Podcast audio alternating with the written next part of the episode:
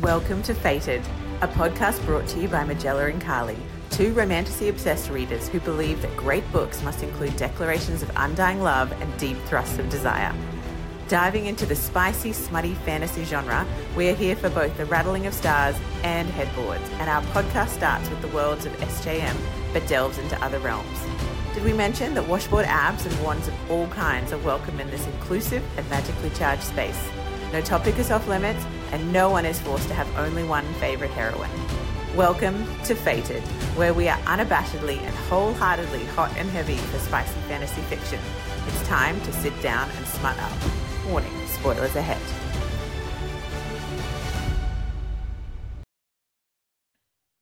Hello, welcome to Fated the Podcast. I'm Carly.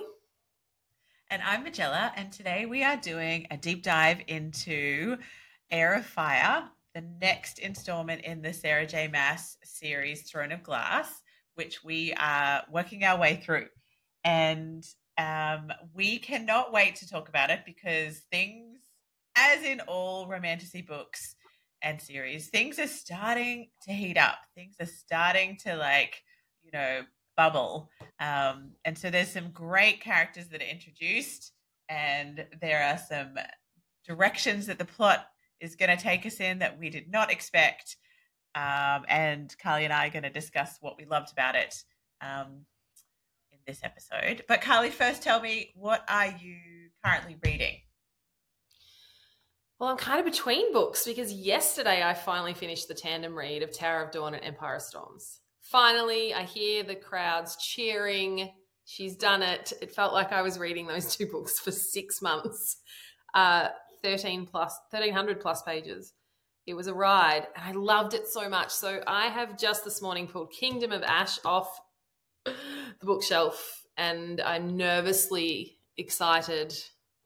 And Magella's already told me, you need to allocate time.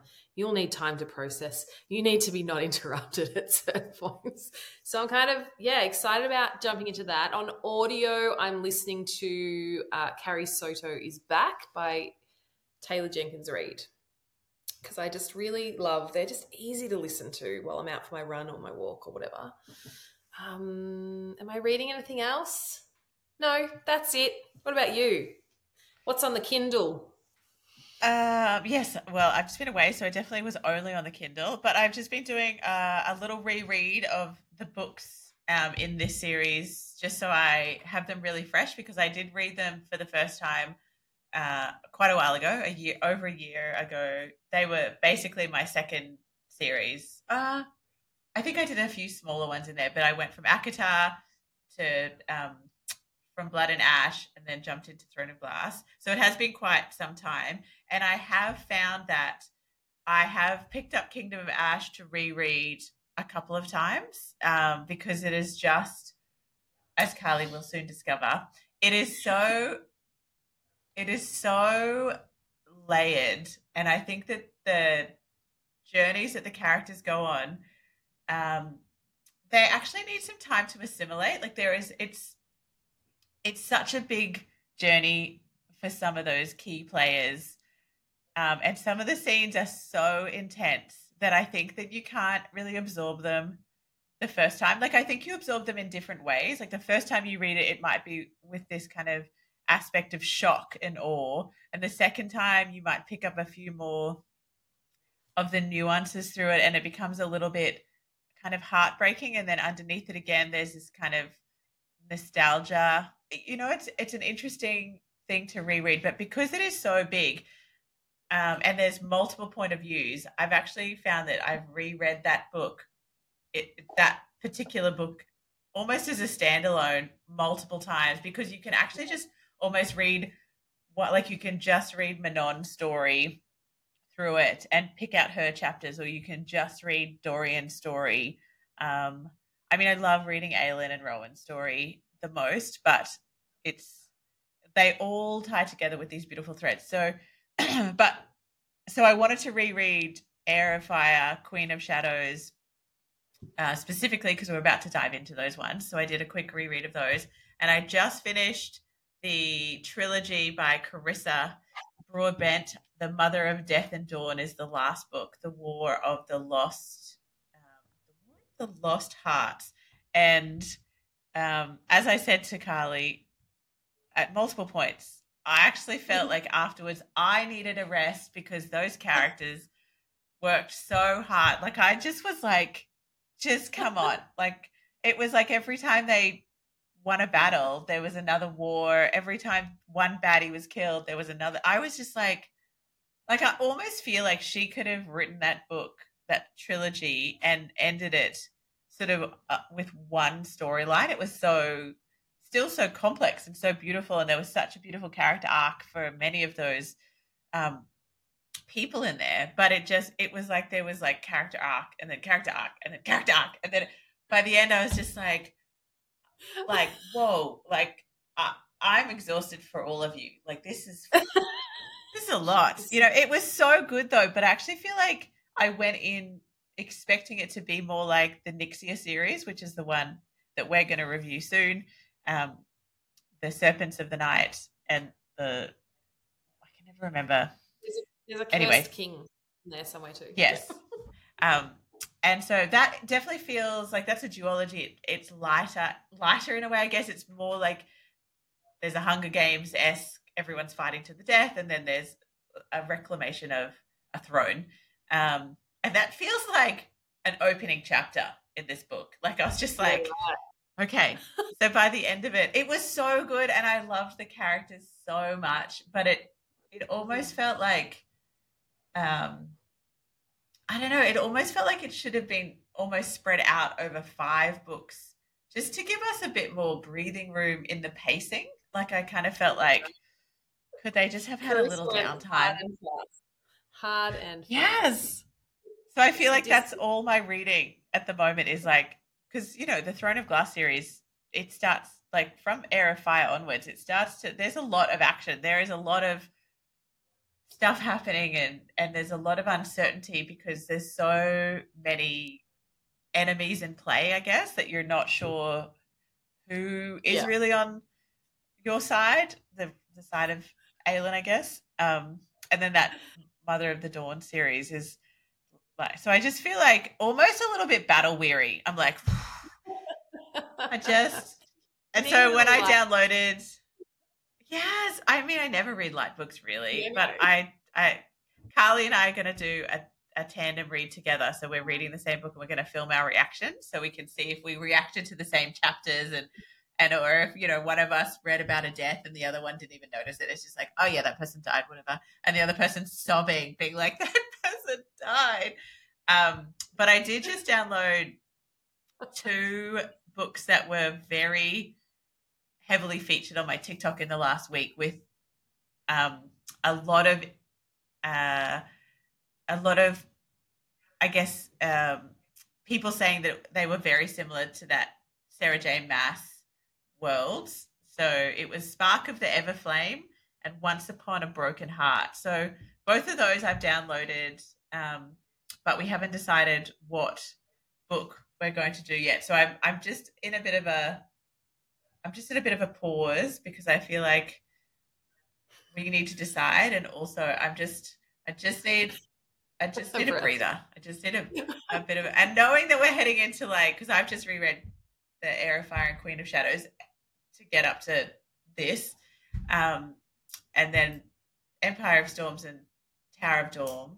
That's the tandem read you just did. Yeah. Yes. Yep. And we will talk about that when we get to it because I did tandem read and Carly did tandem read, and it'll be interesting to see our experiences. And then Kingdom of Ash is the thickest book I own on my bookshelf. I feel like I need you in a really good space to hold me whilst I read Kingdom of Ash. So you just need to keep some energy reserved for me going, what the actual fuck is going on? I'm not okay. Yes. And I would have loved a support buddy as I went through it because there was times when I was literally like at night, like lying in bed, just like with tears coursing down my face, being like, why? Why would she do that? But also, like, how could she not do, like, you know, like none of it felt unnecessary. It all made sense, but it was also like, I think when you become invested in the world and the characters, it becomes very hard to, because in romantasy, one of the things that I love the most about it, and one of the strongest pulls towards this genre, is there is usually 99% of the time a happy ever after for the main characters. Like, I feel that even though I know there's a lot of stuff happening, I will get a happy ending in that they will survive and their love will prevail and I will be able to sleep at night knowing that there is good in the world. But everyone else is collateral damage. Could be anyone. You know, you're there, and if you start having feelings for a side character, you know it's going to be bad. You know, like, you're like, will this person make it? Yeah. I'm always like, I want to put bets on before I even go into it and just be like, okay, this is my sealed envelope of who I think's not going to be at the end, and then I'll open it. You should definitely do that with Kingdom of Ash. That would be so great because it's so interesting. There's so many. You know, like, yes. But it's also like, it's not even just deaths that are affecting. Like, there's just things that, like, things can happen where you just think that is so unfair. You know, like, it's not just a death. It's just like the way the cookie has crumbled for that character. Well done for not spoiling anything there. Great segue. I would never. Great segue into Heir of Fire when you said, you know, you become invested with these characters, because I felt like this being book 4 in the series was when I started to become more invested in and adore the characters, and we get introduced to new characters as well in Heir of Fire. But I do remember that feeling, and I messaged Magella saying, I feel like shit's about to go down. I feel like it's really kicking off. I feel like book 4, we're like, okay, action time, action stations. This is about to take off. And she was like, yes, it is, being very, very good at not saying too much. I just have all these memes and things saved for you to be like, when you get to that chapter, I will send you this and you will get it. And it is interesting now, I've just finished the tandem, like where I'm at nearly at book 7 is that I've accidentally seen some memes and things, and now I'm like, oh, like it does make sense now. I understand that part. So what I'm going to say before we dive in to our favourite parts of Heir of Fire and really explore it is, obviously this episode is full of spoilers. So if you haven't read Heir of Fire, you need to just put us on mute, put us on pause, go and do that, and then this episode will be here waiting for you. And of course we will be waiting for you always, as always, in our Instagram and on our TikTok about, like, if you need a support crew, if you have any questions, if you just want to have a rant, we're here for that. So let's dive in. So Heir of Fire, book 4. We love context, Carly, so why don't you just give a brief summary of sort of what happens in the book, and then we'll dive in. See if you can do it in like 4 sentences. Just be like, Selena arrives here, this happened, this happened, this happened, and here we are. 4 sentences. Okay, so Selena has arrived in Wendlyn. I can't do 4 sentences. I cannot. I am not brief. She's got a little bit. She's drinking, she's gambling, she's fighting, but Rowan then finds her. So we get introduced to Rowan. That is not a small thing. That is not a small thing. For what comes. And what is Wendlyn? Oh, gosh. Wendlyn is where she was sent to kill the royal family. But who lives there? I can't remember. The Fae. It's the land of the Fae where magic still exists. I was going to say which royal family. I'm like, I can't remember because it's bloody confusing. There's so many royal families. But yes, it is. Absolutely. The Fae. Yes. So we get into Chaol sent her as part of the deal to protect her, right? Got her away from the King of Adarlan. Yes. And the deal was that she was going to go kill the royal family or something over there. That was the kind of the scheme with the king. But Chaol was just really trying to protect her and get rid of her out of the kingdom. And so she had no intention of going and doing that and following through on that. But then Maeve sent Rowan to find her, to train her. Page 17 was like my first, like, oh my God, here we go. Like, how quick into the book? Page 17, we've got Rowan, and he despises her and she despises him. And it's very obvious that they are not happy that they are having to be in each other's vicinity. But I really loved the introduction of Rowan, and I just knew that he was going to be someone very, very, very special to her because they hated each other so much. The old enemies to lovers. I was like, they despise each other. They're repulsed by each other. He doesn't want to have anything to do with her. He's only doing this because his queen has sent him. They are going to be, at some point, like lovers. Yes, that's and he happen. Is like the strongest fae in the land. You know, he is like someone who can match her.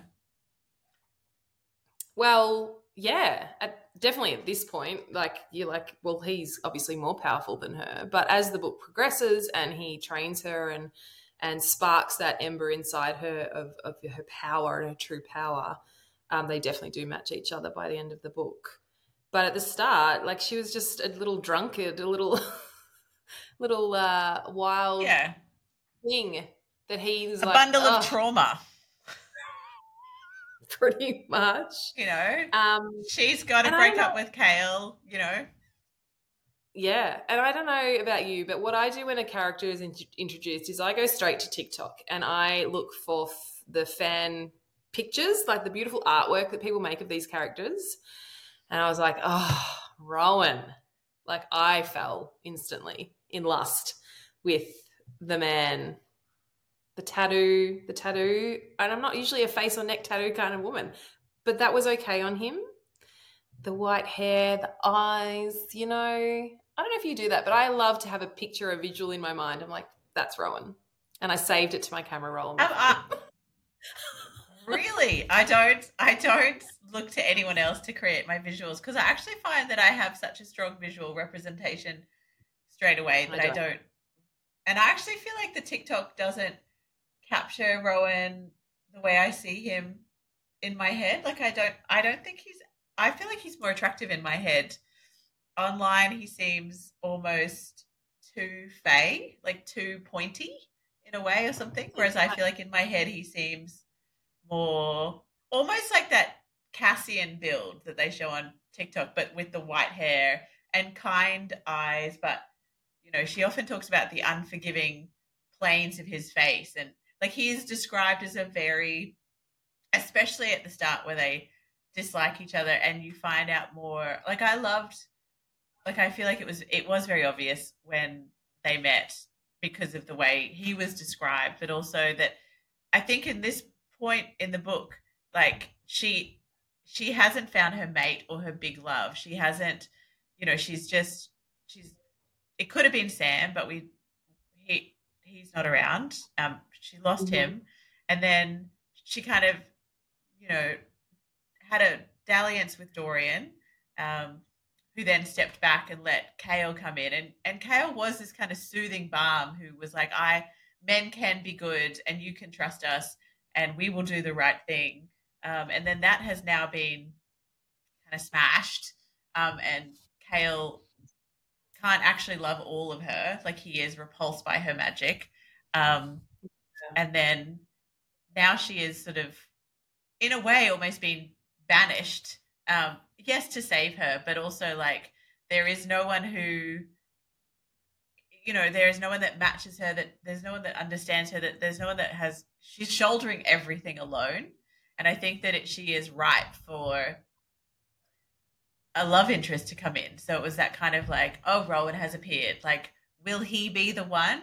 I mean, because sometimes it's like, you know, there is a mentor sort of mentee thing that doesn't develop. And then, but because he almost steps into that wise sage energy. And so I was like, I wonder if this is going to be that where, you know, he molds her to become the ultimate weapon and her love story will still come alongside that with someone else, you know, like someone who will soften her. Like sometimes you have the mentor sage turns into a weapon, sharpens kind of thing. And then you have the love that comes in to be like, I see you underneath all that. And I love I love you for the ugliness and for your brutality to save the world, but you can be soft with me because you are safe. And I was like, ooh, is Rowan going to step into the mentor, or is he going to be the, you know, the love kind of thing? Yeah. And he, obviously they can be both, you know, but I feel like it wasn't obvious at the beginning which way. And she was also like, I think it is that kind of like attracts like her energy is, she is all broken glass. She is shards. She will cut anyone. You know, she is so broken and hurt and shattered by the fact that she can't save people that she loves, that the people that she loves can't love her, you know, that she can't save anyone, that her kingdom is still, you know, falling apart, that an evil ruler is still, you know, taking over the land. Her friend is now lost, you know, like she doesn't even have her trusty dog with her anymore, you know, like it's just like all the things that have anchored her have gone. So I think it was like she's turned up and it's like she is ready to be remade, and it's like who will be with her as she goes through that journey. Yeah, she doesn't want to be and she resists it. She's a petulant little thing for quite a long time. And Sarah continues that sort of question of like, where will it go with Rowan? Right, I think nearly even 3/4 of the book.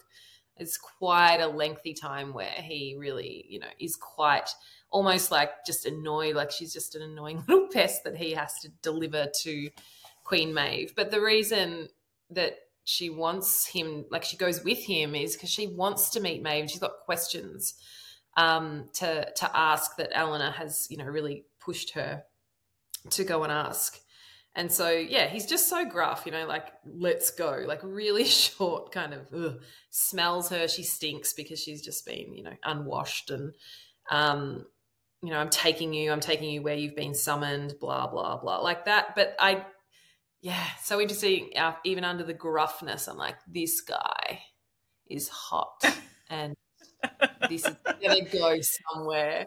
You know, if a man did that in real life, I'd be like, you're an arsehole, get away from me. Like I wouldn't touch you with a 10-foot pole. But when it's a Fey warrior who's huge and, you know, tattooed, it's okay. I mean, it's okay. There is some talk though with Rowan and how like physical they get with each other. So the way it's written and the way I read it was that there are these two like almost like untamed energies, these two big people who are evenly matched, which is why I think that it doesn't feel like Rowan, but he does punch her straight in the face, you know what I mean? Like they but I feel like the way it's been written is that they are warriors. They are both warriors. It's not a man and a female, like a male and a female. It's not, you know, like it's like they're both fighting and kind of in a way violence is their expression. Mm-hmm. But there is some things where it's, you know, people are being like, why are we glorifying that that's an okay? And I'm like, well, because when this is a fantasy world and none of us have ever, and also she has this, she is more powerful than him in the end, like the power that is in her. And, but also like they're both reacting from like just lifelong trauma that has just been festering for a long time. So it's almost like that is like them lancing their own boils and stuff. But it is a little bit hard to watch because I feel like we, especially getting Selena's like POV, you know, she's broken. She's really struggling. Like the light in her, literally and figuratively, like her flame has gone out or is going out, and her, the light in her, the hope in her is dwindling, and he is in a way blowing it out. Like he is that last, she's like, I need someone to help me spark up. And he is like so broken that he is like, I'm not here to save you because I can't save myself, even though he can't say those words.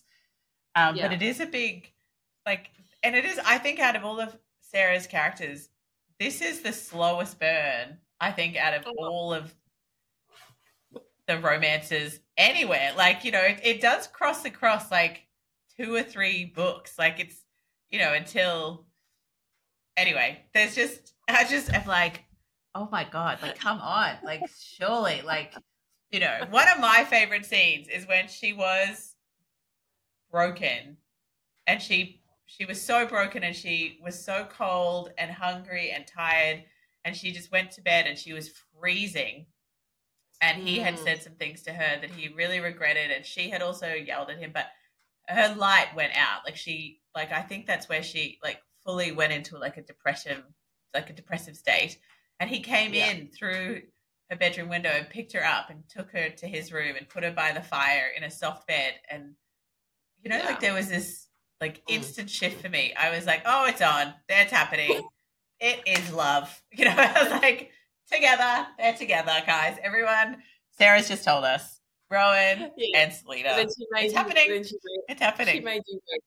She made you wait another couple of books, though, to get so long. Oh, my God. Dear Lord. I like it, though. I really like it. And we've got to remember as well, this is like a young adult book. I actually saw Heir of Fire in the young adult section at the library on Tuesday, and I was like, oh, yeah, that book could be there, but maybe not Kingdom of Ash. So it is still, we're going to remember it is still in that young adult kind of section as well. We also early in this book get introduced to the witch clans. And I remember you saying, oh, wait for the witches, wait for the witches. And I was like, oh, there they are. And you really love the witches. I don't mind them. I'm not like hysterically obsessed with the witches, even now that I'm on just finished book 7. But tell me about that with you. Like, what really grabbed you with the witches and meeting Manon, understanding the different clans? Like, that was really interesting and a new element. What do you love about the witches? Because I remember you being really excited for me. I think it's just how brutal and like awful they are with this book. I mean, I feel like because it's there's something about the fact that they're training these wyverns. So, like, you know, Abraxas is just like, you know, I feel like he is the symbol of, like, he is her external symbol of the goodness that is within Manon. And I think that she is such an interesting character because she is so ruthless and brutal and has been, like raised to be evil incarnate in a way, like the true witch, where she will just kill you and eat you and there is no feelings, like they offer. And she has this, her witch coven, the 13, they are, you know, meant to be the brutalist and the most ruthless, and they follow behind her with, you know, unwavering loyalty, and there is no there's no soft feelings. It's just they're soldiers, and there is no, I guess, humanity within them. And I think that even from the very first moment, when someone, I think it's just because when you know that a character is introduced, I never assume that that person is going to be terrible. So I'm like, oh, if they're starting off terrible, we're going somewhere. I'm going to love this person. And I think because, I don't know if it's because I rode horses and like trained horses and stuff, but the whole like training, like picking their wyverns or the wyverns picking them, the fact that she picked the underdog and the smallest, the bait wyvern, the one that was going to die, and then he loves flowers, you know, he loves flowers and he's so smart, like he doesn't eat the poison meat, you know, and it's like he shows her the capacity she has for love and protection. And so I think I definitely remember that the witch story was interesting to me, but I think by the time you get to the end of the series and on the reread, it just, they feel, you become more and more attached to them. Like you find out more and more little side stories and that kind of thing. And I think that, it's just a whole nother magic group as well. And you can see how much having sort of evil, unchecked rulers within their clan has caused such terrible division. And Like, they could have been not necessarily like, you know, like a peaceful, happy, you know, but they could also be like not these evil, feared, cruel, you know, they all have this capacity to live and love any race. So, but it definitely was the wyvern thing that I loved that storyline of, you know, how they all and how they all bonded and I can't remember if Keely and Petra is in this one. Is it? You know, the scene with the blue blood, or is that in the next one? I don't know. I'd have to go. But there's look a little deeper. It just shows the loyalty and what happens when. Scene later on in another book where I was sobbing about the 13. I was like bawling my eyes out, which I won't spoil for anyone. But yes, that sisterhood, that kind of reigniting of the humanity in Manon that you see over the coming books is very, very interesting storyline. But I mean, chapter 4 in Heir of Fire, it's like the first scene is she pulls her blood red cloak tightly around her and like just pretty much rips the throat out of a heap of farmers that come into her house. And you're like, whoa, who is this character? So that was quite fun. But I did love learning about the witches, how the covens work, and yes, how they were set up from birth to fight, not question their queen, and to, as you said, just be absolute horrible creatures, all about death and destruction and trying to win back the wastes, which was their land.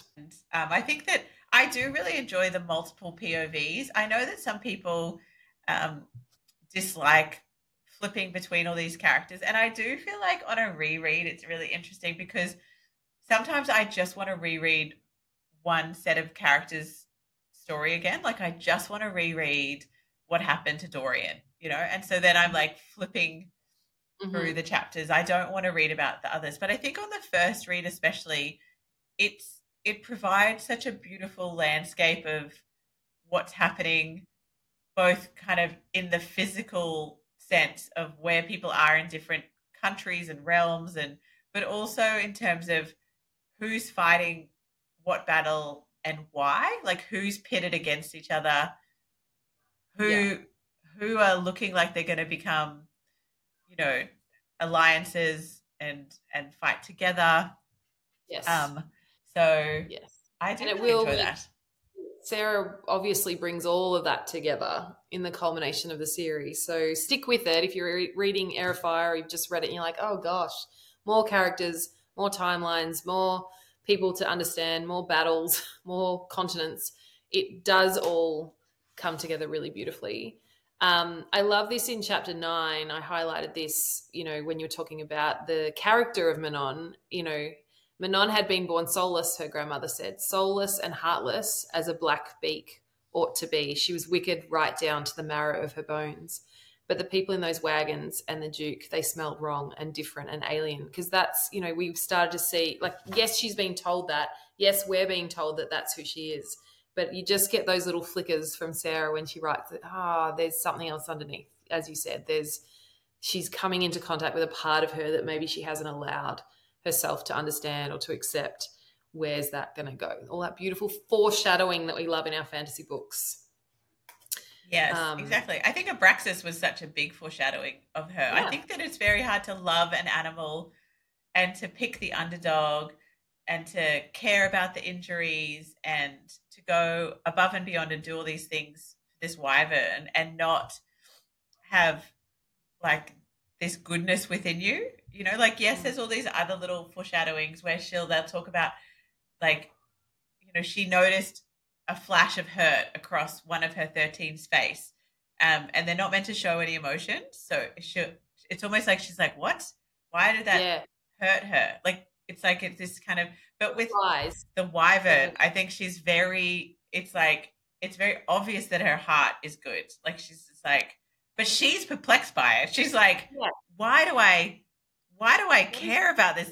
I have picked the runtiest, smallest, weirdest wyvern, the one that loves smelling flowers and, like, you know, yes. is it's so interesting, like the softest, but is also is the strongest in a way. You see her surprised so many times. It's like, what is this sensation in my body that I've never felt before? And you're like, you as a reader, you're like, you know, that's loyalty, or that's happiness, or that's you know, a sense of romance. You really like this person, and you can see as a character, she's like, what is this sensation? Because it's just been black darkness, killing, death, destruction. And so it's really beautiful to see, even though she still over the whole series maintains this very armored kind of facade and still has that, that, you know, that darkness within her. Yeah, it's like just seeing this little kind of flower blossom, I guess, in this new world. So, yeah. The Blackbeaks, all the witches, very cool storyline to weave in at this point. And it becomes pretty cool towards the end about, you know, how they are involved in it all. That's all I'm going to say. Selena isn't allowed to go and see Queen Maeve and go to Doranelle until her power is stronger, but also until she's able to move and shift into the Fae form and the human form and go back and forward. So that was really cool to see how and what she needed to discover in herself, believe in herself, rebuild in herself to be able to do that consistently and to be able to stay in the form for longer. And Rowan was the best mentor for that in the end. He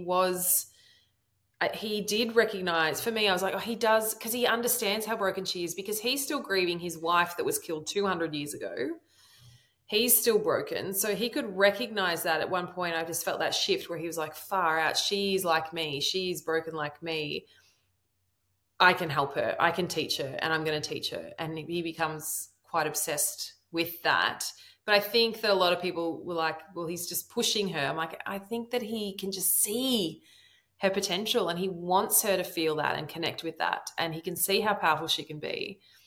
And so, yeah, that was cool. That was just cool to watch that over the arc of the story of how she stepped into and owned her fae form just as much as her human form. Yes, I think it was really interesting because it starts to bring in parts of her backstory and how much her magic had been, how she had viewed it as something that was just going to cause destruction and hurt people and was uncontrollable and was never going to be something that she could love and could use for good. Like, it was like she couldn't even get close to her power. So she had all these, you know, like he pushed her, yes, to get close, but it was almost like her fear and revulsion of herself, which, and also he had, you know, Rowan had the similar journey. He had the revulsion of himself, of how power hungry he had been and the consequences of that, which was the death of his partner and unborn child. So I think there was this interesting, like, well, watching Selena as a child, instead of her power being, you know, beautifully fostered and celebrated and like, oh my God, this could be the thing that saves the world and keeps peace everywhere. It had been like, you can't go into a library because you'll burn it down. You can't go here because you'll hurt people. Like, what a huge burden to have to carry as a child, to be like, who I am is at my core yeah, and will hurt people. Like, I can't be trusted to be places, to be myself, because it could hurt people I love or innocence. Yeah. And we get introduced through that storyline, we get introduced to, now it could be Aiden, it could be Aedion. I'm not sure. I said Aiden in my head the whole time. Don't come at me if it's wrong. But we get introduced to that character a lot more too. And again, he's not who he appears to be when we first get introduced to him, and he's over in Adarlan and he's having parties, but he's not really there. And so then, you know, Chaol starts investigating him. So that's when we get introduced to that kind of story arc and why is he there and what's he doing, and is he good or not good? Is he going to turn on Aelin at some point? Is he going to support her? This is the storyline where there was a lot of questions there about who this guy was and what he was about and what he was going to do and stuff. But we don't know if he's wants to, you know, join Aelin to take back Terrasan, or if he's working for the King of Adarlan and he's corrupted, because he is wearing a black ring. Yes, so he's wearing the ring. Everyone assumes that he is under the power of the king and that kind of thing. He's one of the side characters that I feel like could have been fleshed out a little bit more. I feel like not until much later in the series do you really get a sense of who he truly is and how important and powerful he is and will be to the outcome of the war. So I feel like there was a few characters that kind of popped up. Like I feel like Dorian's still there, but I haven't yet developed a big connection with Dorian in this book. Like I know he's there and I know he's kind of like the Playboy prince, you know, and like Selena didn't choose him. She chose Chaol. I feel a little bit sorry for him because obviously he's the son of a terrible leader. You know, and then obviously he has, you know, probably from a very young age, because he's good looking, has been with lots and lots of women, and lots of women want to be with him for the wrong reasons. And he seems like a good person. But I feel like I'm still more invested in Chaol than I am in Dorian. And then I feel like as this book progresses, we start to see more of Dorian and you get to see more of his heart. And then he falls for a healer in the castle, Sorscha? How do you say her name? Yes. Sorscha. And so I'm like, this is bad. This is bad for her. You know, like she's here. Run. He's really into her. You know, like, I mean, I expected it, but I still feel like I was really, that's when I started to really like connect to Dorian and his story when his own father found out, you know, that they were, you know, had feelings for each other and stuff. And then they also found out that Sorscha was a spy for the rebels. And, you know, then the king beheaded her in front of Dorian and Chaol, and then Dorian fought his dad so that Chaol could get away. And that's when he became also enslaved. So it didn't end well for Dorian in this book.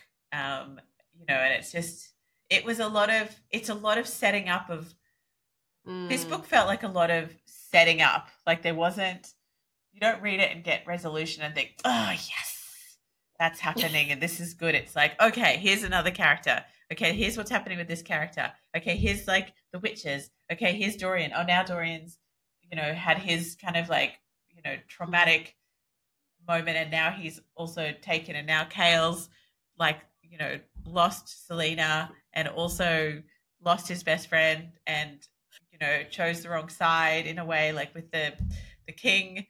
You know, he's torn at his loyalties. We've got Rowan, but like, you know, and there's, I mean, by the end, there's a little bit of resolution with Rowan where you're like, okay, well, we know that they've got a connection and he will take care of her in a way, but is he her person? Because it feels like he could be her person, but you know, like nothing is, I mean, they're Karanam, so they can share power, which is a very, important bond that doesn't happen very often. So they can, like, you know, when they share blood, she can access Rowan's power and Rowan can access her power, and it's this thing that doesn't have to be romantic, but it often is. And so there's this, like, there is this special bond, and Selena has now found herself and has, you know, found her ability to switch between human and fae, and she, you know, has met Rowan's clan And then the best bit at the end, obviously, where she's so sneaky, Selena. Or do we call her Aelin by the end? I think we call her Aelin by the end, don't we? Because Rowan keeps calling her Aelin, and she's like, "Don't call me that. That's not who I am." And he's like, "Well, he actually calls her Fireheart, which is Fireheart, like, the most." Oh. I think when he called her Fireheart, I was like, "That's it. Ooh. They're mates. They're definitely that is it." Yes.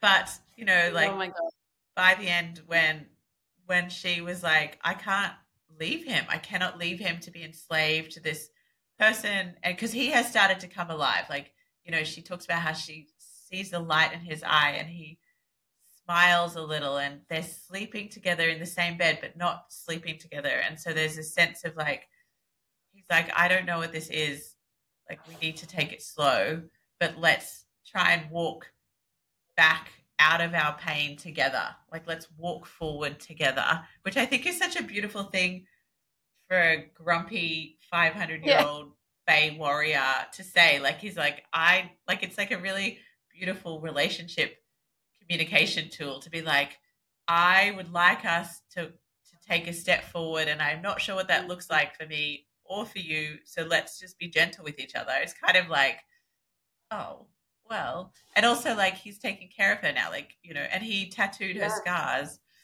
and put her love stories, like the love stories of her people and Sam and Nehemia, over the scars that were caused by being in the salt mines when she was whipped. But I think that last bit where she's obviously like, "I will not leave without him." And they had found the sword and the ring, and she bartered for him, and she got the blood oath broken, and then he swore to her, you know, like, and she didn't like, you know, she was like, "This is the," he was like, "You need to do this." She was like, "I just want you to be free. I don't want you to be sworn to me. Like, please just be free." And he's like, you know, and also because they have that telepathic conversational ability. And I'm just like, well. And she said, I don't want you enslaved to me. I won't be that kind of queen.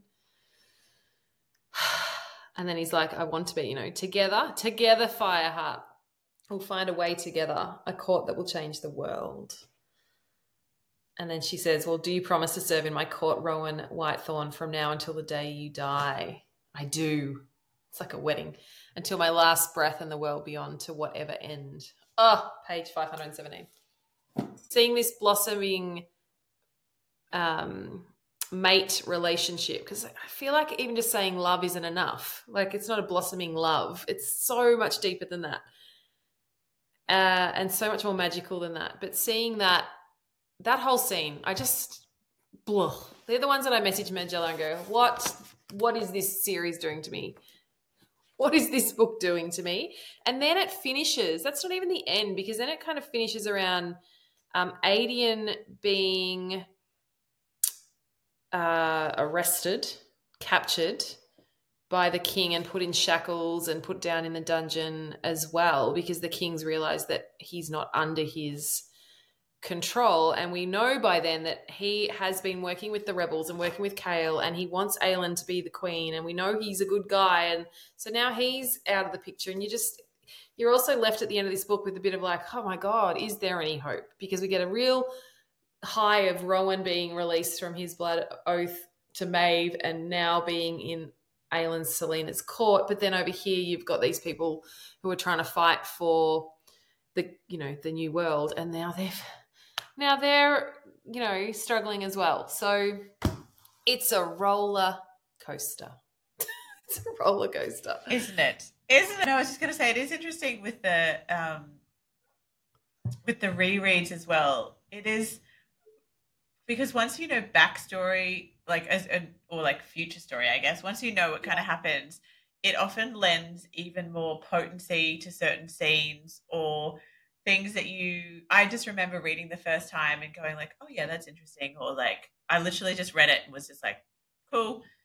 But like, upon a reread, knowing what has happened, sometimes I'm just like, they have no idea what you know, like, oh my God, like, it's just like, clever again, that's why she's a brilliant author, when you can reread and see how she wove so many different character arcs, storylines, themes throughout such a long series, many, many thousands of pages, is so clever, so unbelievably clever. They were my favourite parts. I mean, there's so much. Again, every book is like, we could talk for 4 hours and go really in depth and look at all of the plot points. But they were the parts that jumped out at me. They were the characters that were new, that were like, yes, like I'm interested in where this is going to go.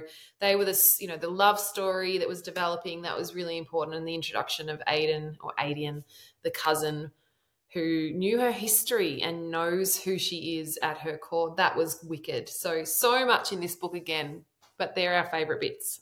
And, you know, it really, those last few pages is Rowan and her on the ship heading back to Rifthold. So you're like, okay, what's going to happen when they get there? And she hasn't accomplished the king's mission. What's going to happen with Chaol? Because she has respected that, how that relationship paused, I guess, when they said goodbye on the dock. She hasn't done anything with Rowan yet.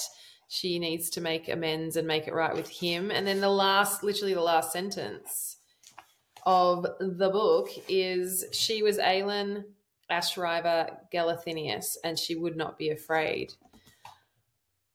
And you're like, afraid of what? What's coming? And I did. I straight away picked up Queen of Shadows and just kept going. So, fun one. Again, very cool. Talk to you soon. Ciao. Thank you so much for listening. We hope that you felt like you were eavesdropping on a conversation that you have been dying to have with someone, to discuss all the tiny details and possible plot twists of the books that you've recently read. Perhaps you don't have someone to chat to after you finish one of those epic books, so please give the show a follow, and we would be honoured to be your book-obsessed friends. But mostly, though, we hope it was fun. It gave you a giggle, it made you gasp, or encouraged you to pick up a different author. Please share it with someone who you think would also love it, and drop us a review, letting us know what you loved and what you want to hear from us in the future. We will be back with another episode soon. Happy reading.